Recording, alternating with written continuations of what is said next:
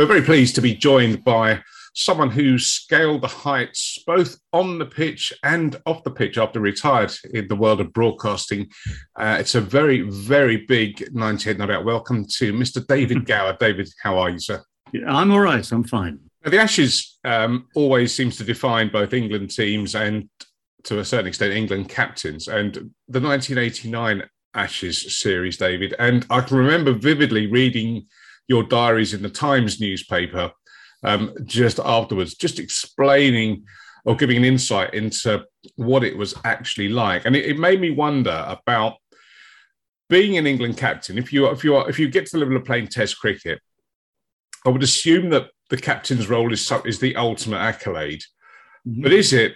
Well, I'm sure it is a double-edged sword. So, could you just give us an idea of what's great and what's awful about being England's Test captain? Well, you, you can simplify it incredibly easily. If things are going well, it's great. If things are not going well, it's horrible. there you are. You know, it's it's it's a very natural sort of human thing that you know you take.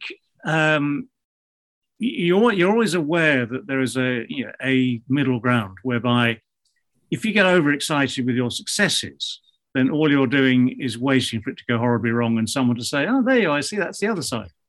Uh, what's not very easy, of course, is to deal with the the abject failures. I mean, I'm delighted you mentioned 1989, um, uh, or maybe not, to be honest, um, because it was a pretty grim time. Um, and it, it, again, to encapsulate that, I remember taking it on. I mean, okay, I took the job on because I was offered it, and it's one of those jobs it's impossible to turn down. I mean, I can't, off the top of my head, think of anyone necessarily who has been rung up by a head of selectors, chairman of selectors, offered the job and said no. Yeah, you must be joking. Why would I want to do that? Everyone goes, yeah, this is the, you know, this is the height, this is the apogee, this is, you know, this is the pinnacle, this is where you want to be, and it's a challenge you want to take on. So, having experienced in my relatively brief captaincy career 32 games, every possible combination, 89 was a nightmare because I took it on not knowing at the time I was second choice, maybe even third choice for that matter. Um, didn't matter. I was happy to do it, wanted to do it, and had um, ambitions and expectations of repeating 85, where we'd beaten Alan Border's team 3 1. And that was, you know, that was the, um, that because it's the Ashes, standing at the over the little Ashes trophy in your hand is brilliant, is absolutely brilliant. Um, it kind of matched, I think, the achievement of winning in India as well, which was a much different sort of series, much tougher sort of tour um, for all sorts of very different reasons, politics and assassinations being right up there at the top of the list. But winning the Ashes is very special. Equally, losing the Ashes is dreadful. And the thing about the 89 series is that every possible combination of things that could go wrong. I mean, when you have that throwaway line, what could possibly go wrong? Well, it all went wrong.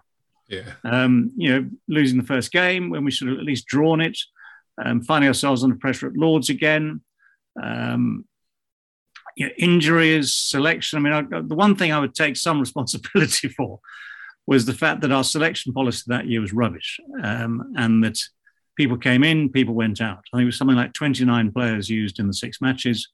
Uh, part of that, of course, was the fact that underlying this all was the rebel tour that was being put together um, side by side with the Ashes, which, as ever, then the last person to find out is the current England captain uh, for obvious reasons. You can't alert him to the fact there's a rebel tour. But what I found actually, of all the things I found be, uh, sort of bemusing, uh, which is again an understatement, was the fact that Dexter and Stewart, Ted as chairman selectors, chairman of the committee, Mickey Stewart as the team manager, both had some knowledge of this rebel tour before I did. And for some reason, they chose not to share it with me. So it's you're operating in the dark.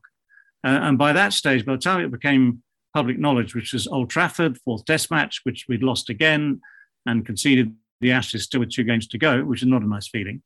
Um, you know, there was so much going on. I mean, it was, it was the most depressing time. Um, I mean, it's certainly confusing. Certainly, I mean, your emotions range from confusion to anger to everything in between. Um, you take solace from friends. You I mean that's that's where you need a good sort of firm grounding elsewhere. Because if you're completely wound up in what you're doing as captain, I mean, you could actually literally implode or explode. Take your pick. You know, it depends. Doesn't matter where you go in or out. You know, it's not a very pleasant feeling. So at that stage, for instance, at Old Trafford, I remember, apart from the Rebel Tour being announced, and therefore I think it was something like six or seven players automatically not available for the last two games, um, which of course is a big chunk. But by then, of course, you lost the Ashes. So, in a sense, what does it matter? But it was you know, one thing after another. I remember at Old Trafford also, David Norrie, News of the World at the time, um, who was someone I understood and he understood me. And, um, you know, we had a pretty good relationship as player stroke captain stroke journalist.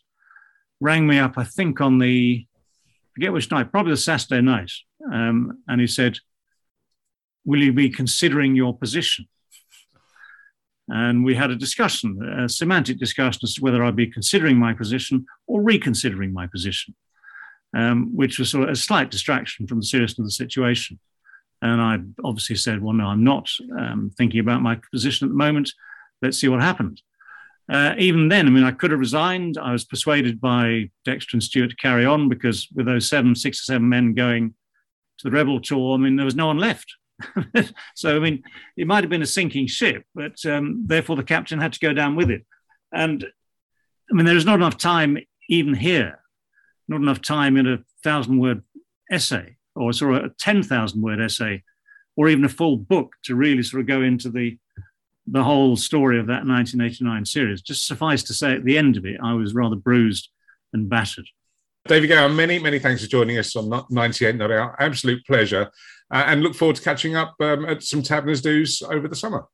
Indeed, many thanks. That's exactly what we're going to do.